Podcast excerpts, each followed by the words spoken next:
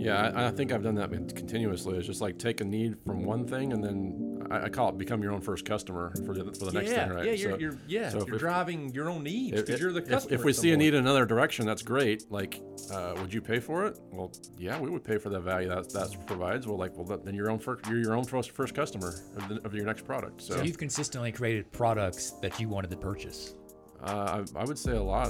I, I don't know. I'd have to go back and analyze, it, but yeah, I would say Yeah. more than half the time, or something, something where I had a direct need or saw like saw a a, a- a need that was directly related to something I was already doing.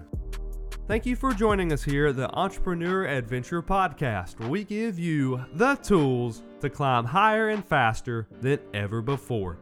Please welcome back our guests from last week, Brandon Checketts, as we continue our conversation on the journey that led him to becoming a parallel entrepreneur. And with that, I'll turn it over to our hosts, Josh Melton and Chad Brown. Amazon was just starting to start, uh, start to run their own warehouses and allow third parties to put stuff in their warehouses. They Sure. they they called it fulfillment by Amazon. It's a big huge thing now, but it was pretty pretty early then. But essentially, Amazon has warehouses all over, and they would uh, allow you to ship in your inventory into their warehouse, and when it was sold, they would be responsible for packing it and shipping it to the customer. Um, and that was pretty amazing for us because we'd, we'd buy books and then we could just list them on Amazon and ship them to Amazon's warehouse. And Amazon would take care of the fulfillment and the packaging and the postage and all and the the things that customer went with it. service and everything, right? Customer I mean, service, everything. Takes all your employees off Yeah. your. So what would have required like a warehouse of people and like po- days, like trips to the post office every day, like none of that was a thing. We could just do it at whatever leisurely pace we felt like. Ship the boxes off to Amazon, and they'd be responsible for the day-to-day operation of fulfilling everything. That's amazing. So that was a game changer for us. Um, that made it possible for us to operate out of these, you know, 200 square foot storage units. Yeah, and this is a game changer as well. I mean, Amazon obviously already a giant company then, but this helped them scale up dramatically as well. Yeah. And I'm assuming like this is when you really were able to capture some knowledge. You're part of this process or program from the beginning Yeah. with Amazon FBA. So walk us through. You're at Book Scouter. You're starting to do really well with it. You guys are scaling and growing, finding better ways to do business. When did you get into something else beyond Book Scouter? So Book Scouter led us to textbooks. The textbooks led us to the warehouse, and then once we were doing uh, stuff on Amazon a lot and selling books on Amazon, we kind of expanded to other categories then. So there was really kind of a lack of tools uh, about things, and so we were able to take advantage of some of like the data that Amazon provides, uh, and really like find some interesting like uh, low risk opportunities to start buying and reselling some stuff on Amazon. Um, so we made some technology that was actually really cool at the time. There, there used to be an API, which is like a programming interface where you could go and you could say, "Give me this," or um, it would say like, "Here's a product. Like, tell me all the all the data about that. How many people are selling it? What all the prices are?" Uh, and conveniently at the time, they used to tell us how many how many units every seller had in stock. oh wow. So, so you could hit Amazon's API for a, for a given product, and it would tell you this seller has 14 of them, and this seller has 140 of them. And so what we would do is we'd actually watch. We would find a bunch of candidate products, and then we would watch those products with our software every day or every hour, and we would see when somebody's inventory went from 140 to 139, and we could assume that a sale occurred.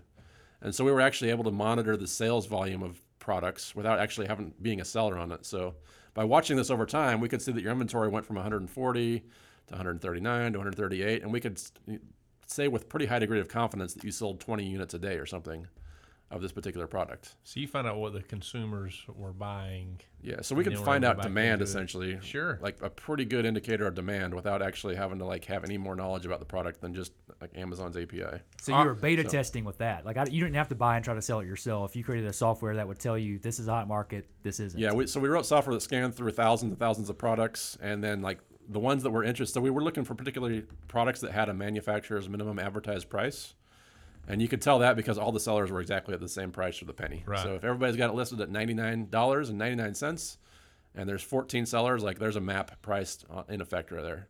So we our, our initial tool we called it the FBA Analyzer. It would look for products that had a map price, and then when we found one that had a map price, we would watch the product for a while and estimate sales volume. And then if we knew that there was selling 20 units a day and there's five sellers on it, if we become the sixth seller on that product, then we're gonna get one. We're gonna get three sales a day. Basically, is what it boiled down to. So, So you're guaranteeing a minimum number of sales because of sheer volume, not even taking into account reviews or We don't even care customer what- we acquisition. don't even it doesn't care what the even product is. matter. Doesn't even Yeah. matter. Doesn't it's just matter a volume is. game. It's a numbers game. It's, yeah, tot- it's totally an algorithm. So All right, so question for you here. Book Scouter's doing well. Y'all are crushing it. Yeah. Things are going way better than expected, I assume. What is leading you into these other avenues? Is it curiosity? Is it bigger picture? Is it more revenue? Is it just growth in general? As an entrepreneur, what's your motivation at this point? So I always like chasing what's shiny, and it's something that's shiny and different and new is always Exciting, fun. It's yeah. exciting and fun and new. Growth, yeah, yeah. Uh, that and then also like having like having some money, like profits. Like what I've got thousands of dollars that we're it? making. Like what do I do with it? Like I don't know anything about investing in stocks or anything. It's like, Sure. I know stuff about Amazon, so that makes a whole lot more sense for me to Man, it's double down on that. So Invest in what you know, yeah. Yeah. And just yeah, being a good steward with your money. How do I make it work for me? And you're So- making unemotional decisions as far as in all right, what product line do I go into because you're able to see, well, that thing's selling right there, mm-hmm. and you're you're not warehousing this stuff yourself if you do buy it, right? Uh, yeah, well, we were we would have to like in, in this case, like we I remember we bought Blendtec blenders, which were like these high end like four hundred dollar blenders and Yeah. stuff. Like we, we were able to like go to, to Blendtec and say, hey, we want to be a distributor of your product, and they're like, oh great, great, we have a ten thousand dollar minimum order, and we're like, ooh, let's see, can we afford ten thousand dollars? Like it's a big big risk, Yeah. but we did the math and like you know they're selling fifteen a day, we're making a fifty bucks on each one of them. Like the math works out, let's do it. Yeah, so you made it a math problem instead of an emotional like, Yeah, "Oh, black I and don't know what to white, do. So well, now that we can see that Yeah. unless something crazy happens, this is when we'll get our money back and we'll start getting a return on our investment. Yeah, it's like pretty pretty easy to put it in a spreadsheet and say like we're doing you know what I don't remember what the numbers are. We're selling five a day at fifty dollars a profit. Like we get our ten thousand dollars back in fourteen days. Like duh, like who wouldn't Yeah. do that? So did you get this big shipment of blenders in and that you warehoused, or did you get it and send it to, to Amazon, or So at the time we would have to get it to our warehouse and then we have to put stickers on it and ship it back to Amazon's Okay. warehouse. It was kind of stupid. Like all we were literally doing is putting a sticker on it with our sticker on it. Sending and it ship back to where it came from? But you know, so now you're not warehousing, you're just a logistics company. It's just Yeah. coming in and going back out. in, putting a sticker on it, going back out. So This is probably why things get lost in the postal system too. There's probably some way. Probably so. all Yeah. that. Somebody else in the back end buying two of those blenders every month. Probably. Yeah. the same thing. I gotta know what the so again. So you were selling all kinds of random stuff then. yeah, I mean that, we kind of narrowed down to a, ha- a handful of different products, but yeah. What's the most random thing that you guys end up buying and selling? Is there anything that sticks out as in like this? I mean, a blender is kind of random for a Blender is bookseller. random. I remember we bought one lot of uh, sporting goods, is what it was called at the USPS auction. And I remember we, we went through it. We didn't know what was in it, but we found these arrowheads on it that were like arrowheads for taking down like rhinoceroses. they were like monster, like That's pretty random. they were like these monster arrowheads, and they were worth like two hundred bucks a piece. And there was like a you know packages like thirty packages in there, so like it was amazing. So Because Yeah, this is like a uh, was it Storage Wars where they buy the auction? Yeah, this is, you're like- like Storage it's Wars. not like man. that, yeah. But I got six thousand dollars of rhino arrowheads. this is I have no amazing. I see Brandon walking into the antique store and being like, "Hey, how much will you give me Yeah, for these love it. rhinoceros arrowheads?" I had dental drills for a long time. I got like a package of like these dental drills that was like they were some kind of promotional dental drills that. Are, and it's funny how this stuff lives on because a lot of the stuff is still in my basement. So Yeah, he's got an antique store. Man, that's awesome. Oh, I love it. I love it. Yeah, so where's it go from there, man? And again, we're this is gonna be a two two part episode here, man. But this story's so interesting because again, Yeah. all you're doing is continuing to carve out little niches. Like, oh, I wonder how we could do that. You're not trying to sell everything to the masses. You're finding like specific little areas you can go into and figure out Yeah. a way to win. Which it's kind of funny because it goes back to you your commentary on Star Wars Galaxy earlier. Like this, there wasn't like a clear end to this game. It was just a game of like discovery, and you do this and you do that, and you get credits. Versus a lot of you know uh, computer games that would be like, oh, I finished it, I beat it, I won. Your entrepreneur adventure is just that. You're like, oh, I wonder what I could do here. It's like, I wonder Yeah. what would grow in this area. I wonder what could be produced over here. You're you're playing a game. a lot of it's curiosity, just like exploring and figuring out what it is. And then like uh, there's probably like a thousand things that I have that did that went through that we're not talking about, right? The, Yeah, the sure. Things that we tr- that were tried and never talked. Like I forget about those because they're not interesting. But it's way more interesting to talk about blenders that you know scaled up to something. So that's that's kind of I guess been my attitude. A lot of things is like start with something small that maybe it makes you a thousand dollars a month. Like you don't have any grander vision than that. And then if you start a few of those, like one of them will catch on. Like if, if you're not taking any opportunities or any chances, you're never going to find it, right? So Sure. if you, if you you might as well try the small things and see where they go because something might something might hit. It's great advice for our listeners. And I love too how you never abandon your knowledge and experience you're building along the way. Like every success and failure and every roadblock or, or everything that's a win for you, you're taking and leveraging that knowledge and experience and building onto it in a little different area, but all kind of in the same funnel. Mm-hmm. So, you know, I see a lot of entrepreneurs, they get started, they get a little bit of success, and they have a cleaning company, and then they're jumping over here and they're on do a shoe store on mm-hmm. at Five Points, and they're going. They're just they're leaping into completely different areas of experience and knowledge and and lack thereof. So I think it's it's great advice for a listener to see how you're continuing to just build on years and years of experience and knowledge and education, and that's keeping you ahead of everybody else. Anybody new getting into this Amazon space or getting into this uh, fulfillment space, they don't have a chance to compete with you because you've spent 10 years growing with it and building it. And I think that's really cool. Yeah, I, I think I've done that continuously. It's just like take a need from one thing and then I, I call it become your own first customer for the for the next yeah, thing, right? yeah, you're, So- you're yeah, so if- you're if- driving your own needs because you're the customer. If, we see a need in another direction, that's great. Like, uh, would you pay for it? Well, yeah, we would pay for the value that that Mm. provides. Well, like, well, then you're own first, you're your own first, first customer of, the, of your next product. So, So you've consistently created products that you wanted to purchase. Uh, I, I would say a lot. I, I don't know. I'd have to go back and analyze it, but yeah, I would say Yeah. more than half the time, or something, something where I had a direct need or saw like saw a a, a- need that was directly related to something I was already doing. So the cleaning business that we own, we uh, use a management software, and the guy who created the management software owned the cleaning company, and he's like, "Oh man, there's not a software for doing what we're doing." So he started building the software for his company, and then he realized like, this is the niche I need to be in. He sold his cleaning company and just stayed into the software space. And again, we use it, and hundreds of cleaning companies, if not thousands, all around the country use this. So he built again, going what you're saying. He became his own first customer, built this product, and then realized there was something here, and he just focused on that. So I know from reading your story, Brandon, that you have you know developed some software systems just for to make your own business system better, and then realized this is something that can be sold to others and sold it as a software. So walk us through a little bit more of your journey, man.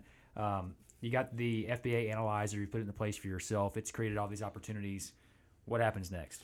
So my brother basically took out. My brother had moved to Georgia to help us out uh, with some family stuff at the time, and he basically took that over and he runs that portion of thing. Like he owns that business entirely. It's it's his baby now, and he's done a great job growing in that. So I sort of observe that now from a.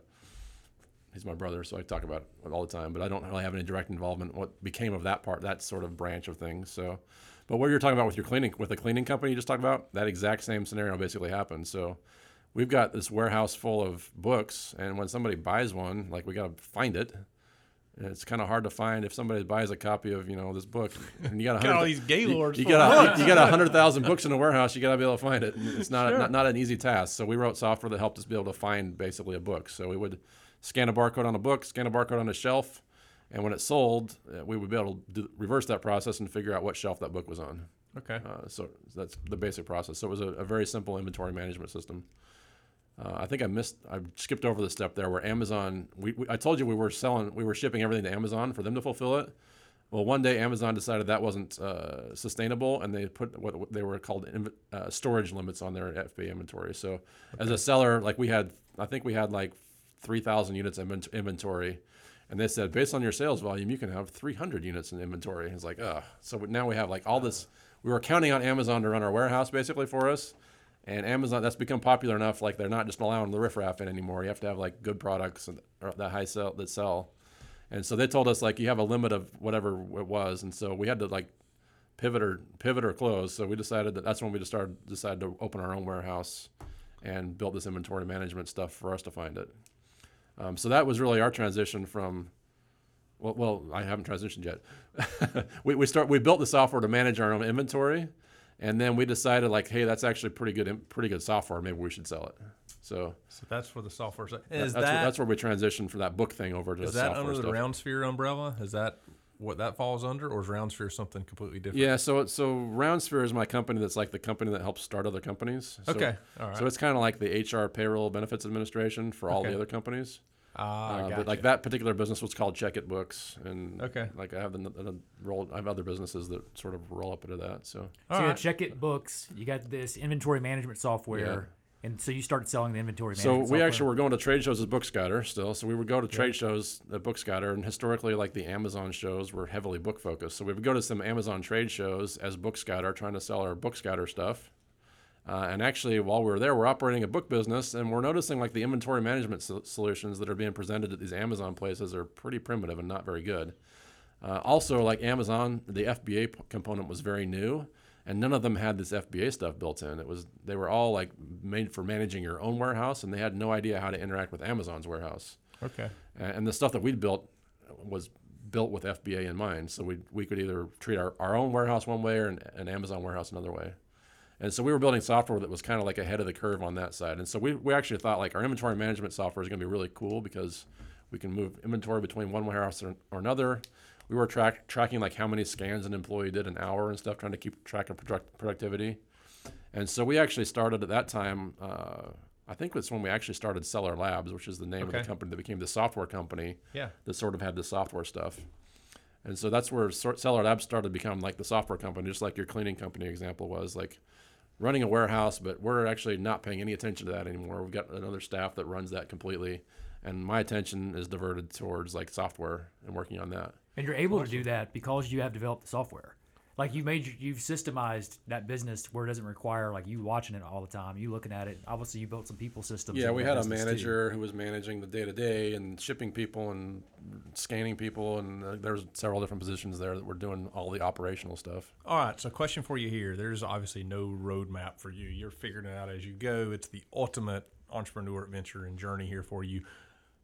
Are you hiring ahead of the game? Uh, How are you deciding when to hire, how to staff? Are you getting overworked and then hiring? I know you, now you, there's a whole lot of different employees involved with all these companies. How did you get there, and how are you taking those steps at that point? Or Uh, I don't know that I've ever been uh, very good at knowing when to hire someone or doing a hiring process or any of that kind of stuff. It's kind of like when there's too much work, then you got to find somebody. to do something else. you got to find someone else. there's a problem. I need to fix So, it. Yeah, so so- your hiring was was based on growth. Like It was hey, it was there's too all much it was to all based on need basically. Yeah, we got to throw somebody into this thing. Yeah, and- and probably not very good because we would just take like the, the guys that were like the, the one or two computer guys at the at the book company that's like you know physically scanning books and stuff. Oh, you're say, big shoes and everybody. Yeah. Hey, why don't you guys? Uh, you look. Why don't you come be programmers tomorrow? Like, it actually worked out pretty well. They were. they were. how I they were. too, Yeah. But it was not like hire like go out and find the best programmer you can. It was like Man, this is so good right here, though, Brandon, because it, especially people in smaller businesses, but anytime you're you're trying to figure out how to scale, like most of the time, you're not going to be able to hire the person that you need. It's like perfect for the thing that you need. It is a bending of like, all right, who do we have now that may be able to help out with some of this? Mm-hmm. And as you get bigger, you're able to kind of focus more on different departments and whatnot. But if you got 20 people on your team or 10 people on your team, and you're growing, there's a percentage of people doing jobs they're not good at because those jobs were kind of created or those responsibilities were created in the process of growth. So you kind of threw people at the problems as they come up till you could find the right person. Yeah, I would it. say absolutely. As, as a as an owner of now a larger business where we've got like people in divisions or whatever you want to call it, like departments, like we had no idea at the time that like these should be like different jobs. Yeah. like you don't even like when you're in the middle of it and making it grow from growing from the scratch, you have no idea like what you're doing here and doing there are two way different things. They require two incredibly different personalities, and it shouldn't be the same person doing that job. Like, but you, you have no idea that that's the thing at the time. And, and having the benefit now of like b- looking back, like I can see like, wow, that was Wow. Yeah. uh, how did we ever do that? Yeah, because that's- you put people in a spot like you just don't realize it while you're busy too. Yeah. Number one, you're like, why does this guy suck so bad at this part of his job? And you're just like, well, because that's a terrible Yeah, job. because you hired guy. him to pack boxes, and now you're asking him to be like manage people. Like that's Yes. not. like, Yes, that's right. that's the that's the traditional one, right? It's like, hey, you're really good at packing boxes, so why don't you be the manager of people to pack Yeah, boxes? you're Like, the best Oh, box packer have- we, man, got. We Yeah. have screwed that up so Yeah. many times. Josh and I, when we were Yeah. early stage of trying to grow the cleaning company, we Speak for ta- yourself, buddy. I think all these decisions were Oh, probably your buddy, fault. no, this is all you here. Uh, all of this like provide opportunity. We would take an awesome employee, just uh, crushing it uh, from a from a cleaner or staff level, and put them in a management role and just destroy them. I mean, they just had they just didn't translate from being awesome over here to an awesome It's like a manager of completely people. different it's just skill a whole set. different. Yeah, is. We also automatically assumed, Brandon, that they would want more responsibility. That they had the same type Yeah. of eager drive that we had to like progressively get better. It's I may take a guy that's again dominating here and he's managing. He's inventory. happy. He's loving it. He we put him in a train oh, wreck Oh, over yeah. here. He can manage inventory in the warehouse, and I'm like, man, he's doing such a great job. Like he would love doing this next thing, and then next thing you know, he's Well, it's Got even his head it's down even worse when you ask him. It's like, yeah, would you like to be a manager? Yeah, I'd love to be a manager. Like, Oh, yeah. sounds great. But, but yeah, I mean, yeah, that, that, that's the classic mistake. Obviously, is like becoming a manager. of People, but you do the same thing all over too. It's like the it's like the person writing the emails becomes the person doing I don't know answering the phone or something, whatever it is. It's like Right. it's not not the same skill set. So uh, in a small company, you don't know that. You don't have the ability to to hire both a lot of times. So it's tricky Yeah. to, tricky to balance. Yeah, you, you learn as you go. Now, during this time, you're growing like crazy, man, and and all sorts of different avenues and areas. And it sounds like you're an idea guy. Like I'm sure you're having a hundred different ideas all at the same time and see another opportunity. At some point during this, were you like, "Oh my god, this is so stressful! I'm pulling my hair out. I just want to scale back down." Or, or the whole time, have you been like excitement, energy, grow, grow, grow, or was there panic moments of I just want to go back the way it was, where I had me and one other person, and we were crushing it on Book Scouter. Oh, there's definitely those moments, right? So, especially those ones where, like I mentioned, where Sony tells you your account suspended, or Amazon tells you your warehouse can't you can't use your warehouse anymore. It's It's like, oh, I wish I was back at Flying J. yeah, exactly. so just go back to doing my thing. But yes, there's definitely those moments where it's like, man, what have I gotten into? And this is way over, way complicated. So yeah. um, there's definitely times, Uh, may- maybe long periods of time, sometimes where it's like overwhelmed. So I think that's all of us in our entrepreneur journey. Is uh, you get to certain spots and it's really awesome and fun, but at sometimes you're like, man, this was so much easier uh, back two years ago or three years Yeah. ago when things were so much simpler, and I didn't have all these pieces to figure out. But it's that's all part of the the journey. So at some point, I was reading with one of the companies, you'd made a decision to step down as CEO and take a different role. Yep. What brought you to that? How hard was that? What? Uh, how has that decision uh, impacted you, and what led you there? So yeah, Seller Labs uh, is the one that sort of spun off from that inventory that inventory management stuff. We created a company called Seller Labs. We created a product called Feedback Genius that does a lot of automatic emails and things like that. And it, it just kept growing. You know, That's right, and all right this place is- at the right time. Amazon based, is that right? Uh, yeah, like n- not like yeah, ninety nine percent Amazon. Okay, yeah. So, um, mostly Amazon uh, related on there, and Amazon of course is becoming more and more dominant. sure. Company's doing great. Um, I ended up buying up buying out my business partner, who was kind of like the leader of the, of the company and stuff. And I'm not a people leader, so that's where I like needed somebody else to be the CEO essentially and to run things. So we hired Hank, who was one of our developers at the time, who'd had some had a previous a previous company that he worked that he was a founder of. And so he was the he was the choice for the, become the CEO of Seller Labs and still does that today. So Awesome. So you recognize an area said, hey, this is a place that's not one of my strengths. I need to focus on another role where I'm happy and I'm winning and put somebody else in a position that's Yep. better for the company. Yep. That's amazing. That's that's something that's I think hard for most people to ever get to or ever understand. Yeah, so and again, we kind of fast forwarded through there too. So Seller Lab starts creating different types of software that, and again, scales up. I do think this is a really interesting thing. So you just said like, "Hey, I'm not a great manager of people." You obviously have your level of brilliance. It seems like you see, uh, from a software perspective, especially, hey, we could do this and it would alleviate problems and concerns for people, and it's scalable, and you create that. But when you go from being the founder of the company to being like, I'm gonna let somebody else call a lot of the shots, the day-to-day management. I think that's number one, a spot most entrepreneurs just, just don't get to. But number two, again, to your humility, you're like, this guy's a better manager of people than me, or a better leader of people than me. I'm going to give him the opportunity to lead. What's that like, and how does like how are you able to make that decision and see it and be like, I need to do this? Because again, it's kind of most people like probably seeing their name as the president and CEO forever. It seems like, Yeah. but you made a decision to do something different. yeah, I guess I don't care about the title. So I, I mean, on your website, it says your name on it, and but it's listed your leadership team, and it's all these other people. yeah. Like Uh, there's barely a mention of you on it. Yeah, I mean, Hank's basically in charge, and we've got a leadership team. Like I'm like the board uh, board of advisors, basically. So, Yeah. Um, Which is an entrepreneur dream.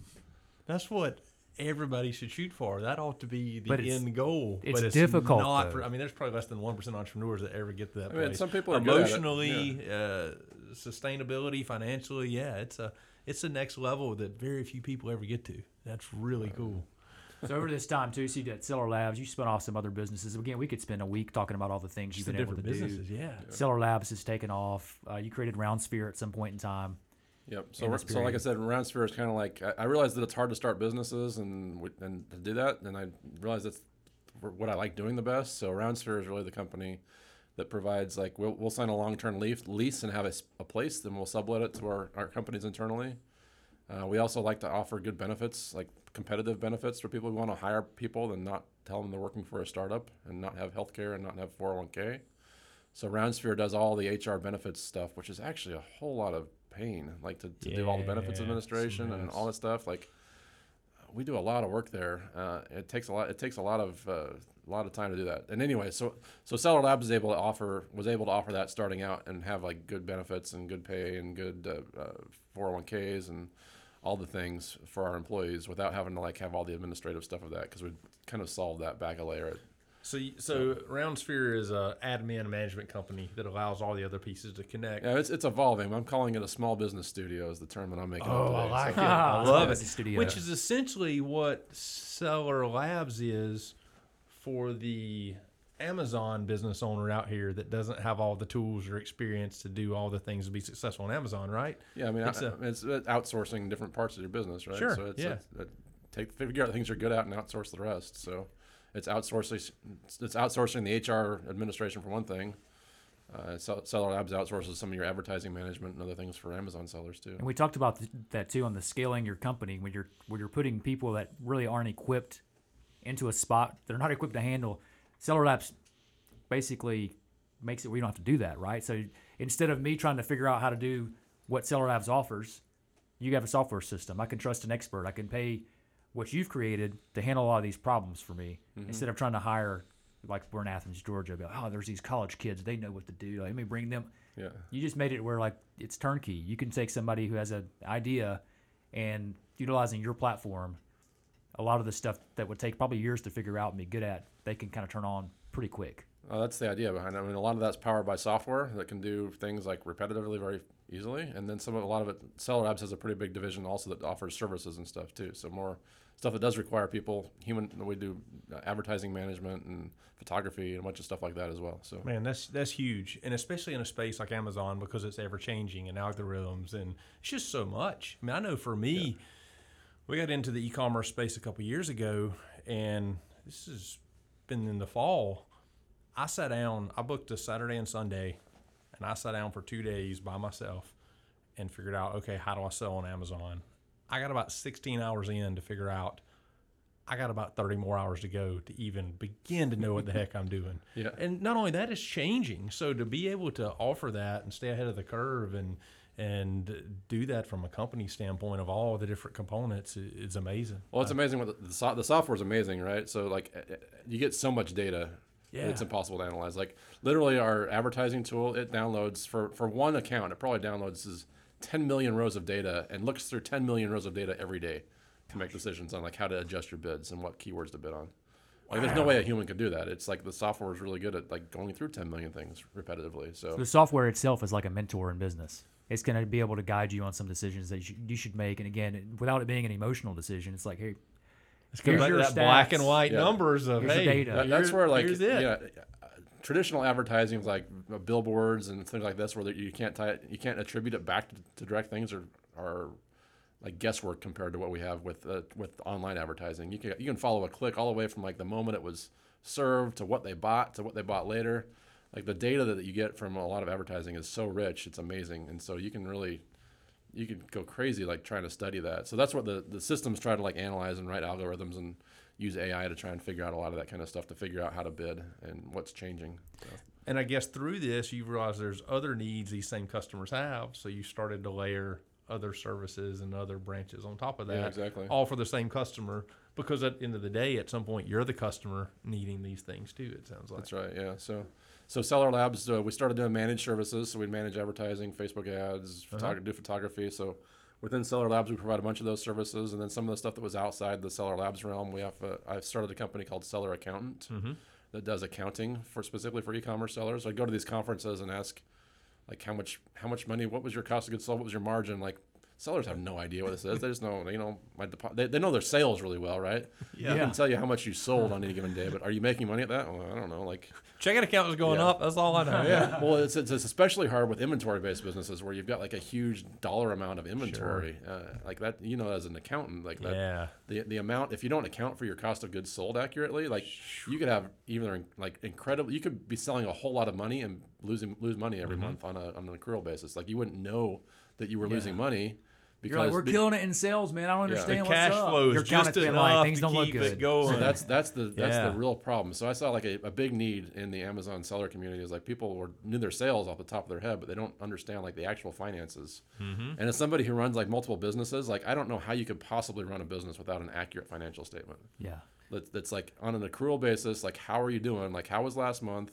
How was last week? How are you doing? Like if you don't have that down to like something that you can depend on, I don't know how you can run your business. So that's why seller accountant got started. Is like Yeah. the, out of sort of a frustration of talking with people that didn't know if they were making money. or not. Totally makes sense. So Well, you recognize that need too of there's there's two things at play here. Chad mentioned that instead of going to seller labs, he spent he was like, I'm gonna learn this myself and put it into practice because that's what you've done. That's one of his keys Yeah, to success is that he, he's willing to do the work to learn. Just like for you, it's the same thing. You learned how to do stuff kind of on your own and then you teach it to others. But what you recognized is that I could have a coaching platform and teach people how to do this, but most aren't willing to learn it. Like they need it to succeed. So why don't we just do it for them? And build a software. Because really, what they makes- want is they want to make money, they want to feel successful, and they want to their their idea, whatever it is, they want to validate it and prove that yeah, I, I knew I could sell books online and make this thing work. And so Brandon's able to recognize that this guy didn't care about his accounting really. Like it'd be better. I can help him be more successful if I just offer to do his accounting for him through this system than trying to teach it to him. Is he still screw it up or, or avoid it? This is the way. This is the right product to sell. I, I've just seen where you've recognized that time after time after time. The business you're letting the business owner focus on the things they actually want to focus on, mm-hmm. and the stuff that's like Yeah. the minutia that you have to do to, to be successful in business. Most people don't want to learn that, so you've created ways just to take it like you ain't got to learn all the stuff, man, and we can just handle it for you. That's amazing that you've been able to consistently do that and continue to pivot, and you're you're still doing that. I've you're been- still I've finding been doing it for a while now, so now there's some experience behind it. And it's Yeah. that it's that dream of the win-win situation.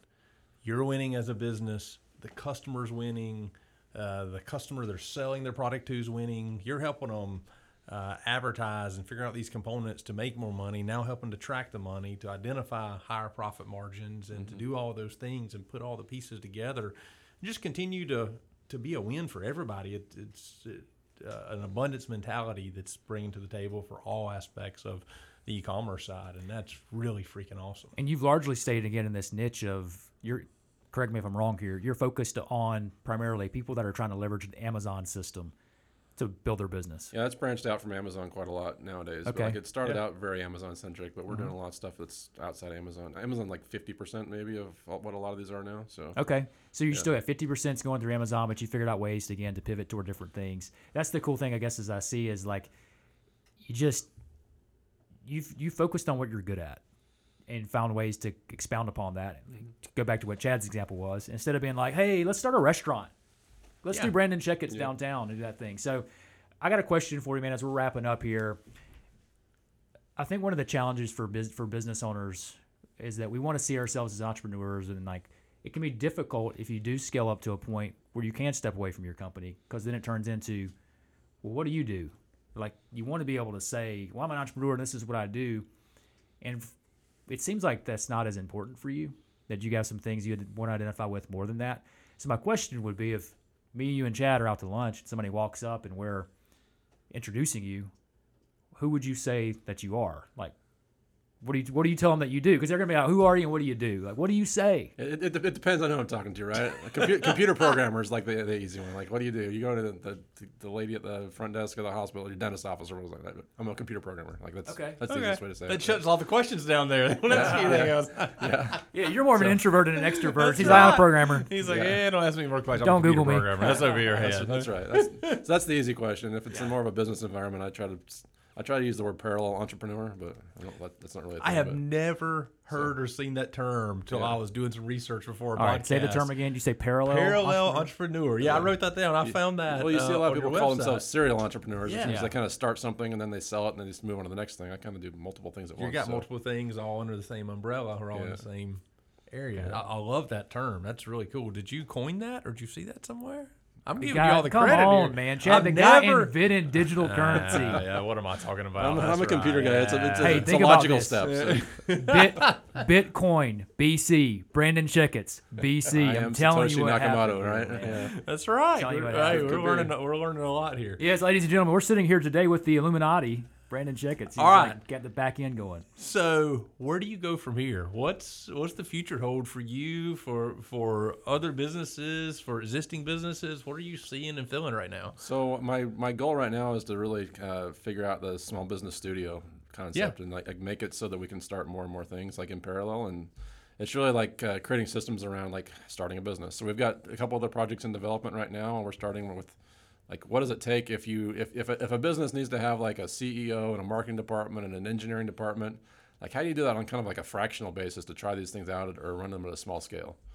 Uh, so that's what we're kind of experimenting with on that small business studio side is like how do we have like a studio that's able to operate a bunch of small businesses? Maybe any one of them might not be doing more than $100000 a year but we can do it profitably because we have like fractional people working on on it part-time Now, is it like a business incubator where Roundsphere owns a share of the company, or is it where they're just paying a fee for the? I mean, it's kind platform of flexible service? right now. Everything we own, uh, we own at least a minority stake in everything that's kind of falls under that umbrella right now. I don't know if that's the requirement, but so far it has been. So far it has been. So it's we're, we're that's that's the part where we're sort of figuring it out and playing it as we playing That, that's we go, so. awesome too because there's such a huge value for the young entrepreneur, uh, the experience there and knowing what's needed and knowing what can help add fuel to the fire. I mean, it's, it's your own Shark Tank per se. Well, of- I was going to ask that. When are we going to see you sitting in the chair on No Shark kidding, Tank, man? It's uh, Uh, that's, Shark Tank's just a marketing thing now, so I don't know. it's, it's not really, it's not. It's not really fun. There's so he's many like, ways. yeah, I got a software that There's so many ways that. To get find that. investors that's not Shark Tank. That's way more, way better probably. It's like Sure. Shark Tank is a, a marketing thing in my opinion. So Yeah, I like it. I haven't watched Shark Tank for like I don't know how many seasons, but uh, if, if, if you got a product needing investors and it's like a consumer product, then Shark Tank's great because you can market it to everybody who's watching at the same time you're Yeah. pitching it to investors. I agree with that. But if you want to sell something on Amazon, you need to call Brandon Checketts. Is what I'm hearing here. that's You exactly just use our software. I don't actually don't sell like I'm not an expert at like sourcing and product and all, like all the things that go along with that. I know my little niche of that, but I, I don't know a lot of. There's lots. Of, that's a big thing, so I don't know all of it. What's the day to day look like? By the way, you're how old are you? 40, 42, 42. 41. This is when you get past 40, you stop remembering. We're all we're all post 40 here, sitting here on, on the table anyway. Not the young kids to the background. What does what do your days look like now? Like what is it you're spending your time doing? Because you don't have to trade all your time for money in the office to because you've you figured that part out. So you have some time freedom to be able to pursue your interest. What does the a day in the life of Brandon Checketts look like right now? Uh, I don't know. Sometimes I feel like I just delete as many emails as I can.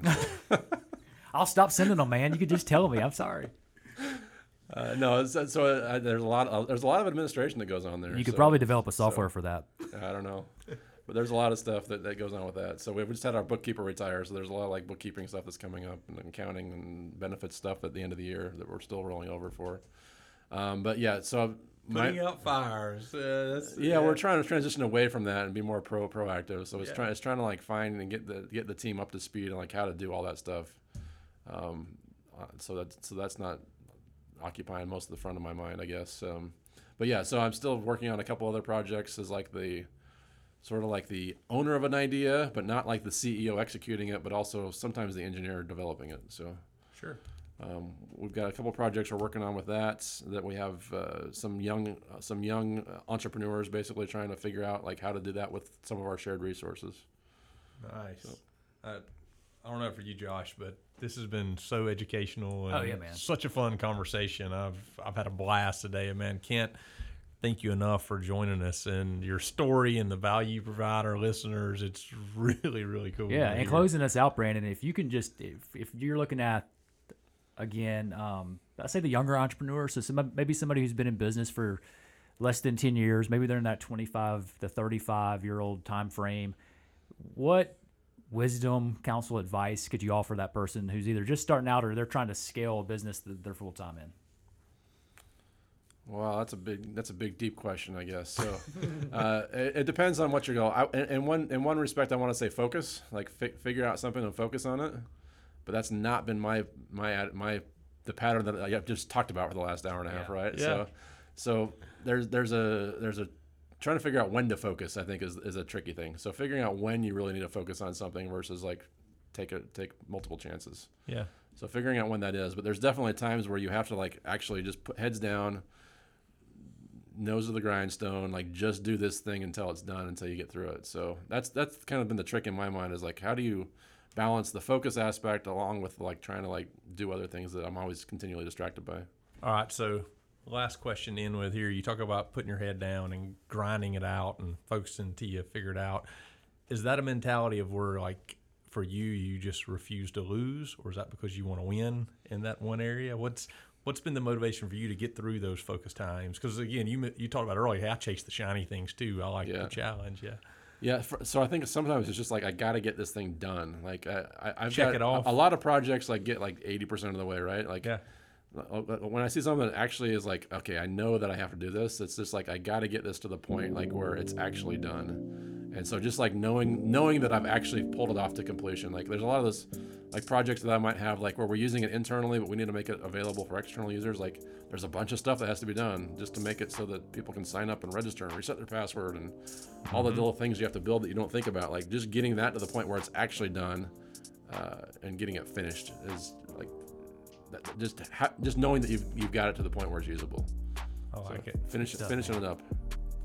Awesome, man. Well, thanks for joining us, man. It's been such a fun conversation for me. Good to catch Thanks. up with you. It's been a while. Um, so much value for our listeners and, and just been a, a great episode. So appreciate you being here, man, and all you're doing. Again, like Josh said, for the community, uh, for staffing, for everything you are building here in Athens, and helping everybody all over the world. It's it's really awesome to see, man. Well, thanks for having me on. It's been fun talking.